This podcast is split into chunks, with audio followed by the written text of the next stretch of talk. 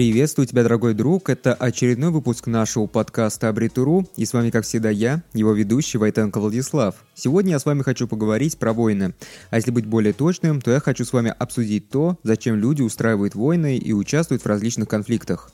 Если чуть более внимательно посмотреть на историю человечества, то можно заметить, что люди всю жизнь воюют сами с собой. И даже сегодня они продолжают заниматься этим бесполезным кровопролитием. Хотя если подумать, то прошло достаточно времени и было достаточно много плохих сценариев, которые могли бы заставить людей поумнеть.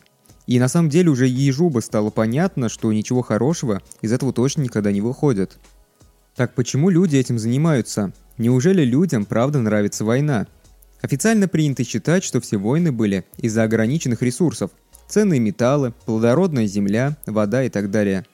Но ведь когда-то Давным-давно были такие времена, когда ресурсов на Земле было намного больше, чем человечество вообще в целом могло потреблять. А войны? Войны все равно были, и люди также убивали друг друга.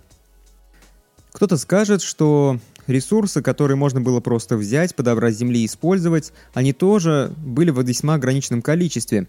Это сегодня есть технологии, которые позволяют добывать ресурсы из самых недр земли. И тут я вынужден согласиться, потому что да, действительно, ресурсов, которые лежали просто так на земле, тоже было не так много, и они быстро заканчивались. И очень часто войны тоже были за ресурсы. Но на самом деле, гораздо чаще все военные баталии происходили больше из-за неудовлетворенных амбиций своих лидеров – Простой народ всегда каким-то магическим способом выбирает себе лидера. Но этот выбор довольно нередко приводит к самому худшему. Но без лидера человечество просто не может существовать. Всегда был какой-то человек, который координирует действия всех остальных людей. Будет отлично, если у этого человека будут все лидерские качества, но такое тоже бывает далеко не всегда. Многие войны были именно от того, что лидер не мог принять оптимальное решение и подавить свое собственное эго. Лидер государства смешивал личное с работой, что нередко приводило к каким-то межгосударственным конфликтам и огромному кровопролитию. И вот дабы разрядить немножечко эту обстановку, я расскажу одну смешную историю – на одном женском сайте я прочитал статью, которая описывала преимущества женщины как лидера. И там была описана интересная теория, которая опиралась именно на тот факт, что мужчины слишком сильно любят мериться силой и постоянно сравнивают, кто лучше и кто круче. И вот в порыве доказать то, что один круче другого, они готовы идти на самые крайние меры, в том числе и на кровопролитие. Ну а я все-таки мужчина, поэтому я официально заявляю, что я с этим полностью не согласен, и я считаю, что в реальной жизни адекватные мужчины сегодня такими сравнениями не занимаются. Все решается мирно, и уж до кровопролития точно никогда не доходит.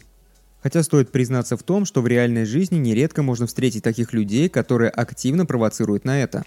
Но как по мне, так это люди немножечко сдержали в своем развитии, и поэтому в силу в таких обстоятельствах они по-прежнему ориентируются на свои животные инстинкты, а не на грамотные решения, которые обоснованы логикой и их интеллектом. Подкаст получился небольшой, поэтому уже, наверное, пора переходить к выводам. И вот как по мне, так большинство массовых конфликтов в нашем мире происходит именно из-за ошибок лидера, который является инициатором атаки. Хороший руководитель всегда стремится минимизировать потери среди своего коллектива, хотя излишняя мягкотелость тоже может быть оценена именно так, как признак слабости – Необходимо научиться отделять рациональные решения от собственного эго, и тогда все будет хорошо. Если бы все люди умели подавлять свое эго, то на нашей планете бы тогда точно не было бы столько войн и конфликтов.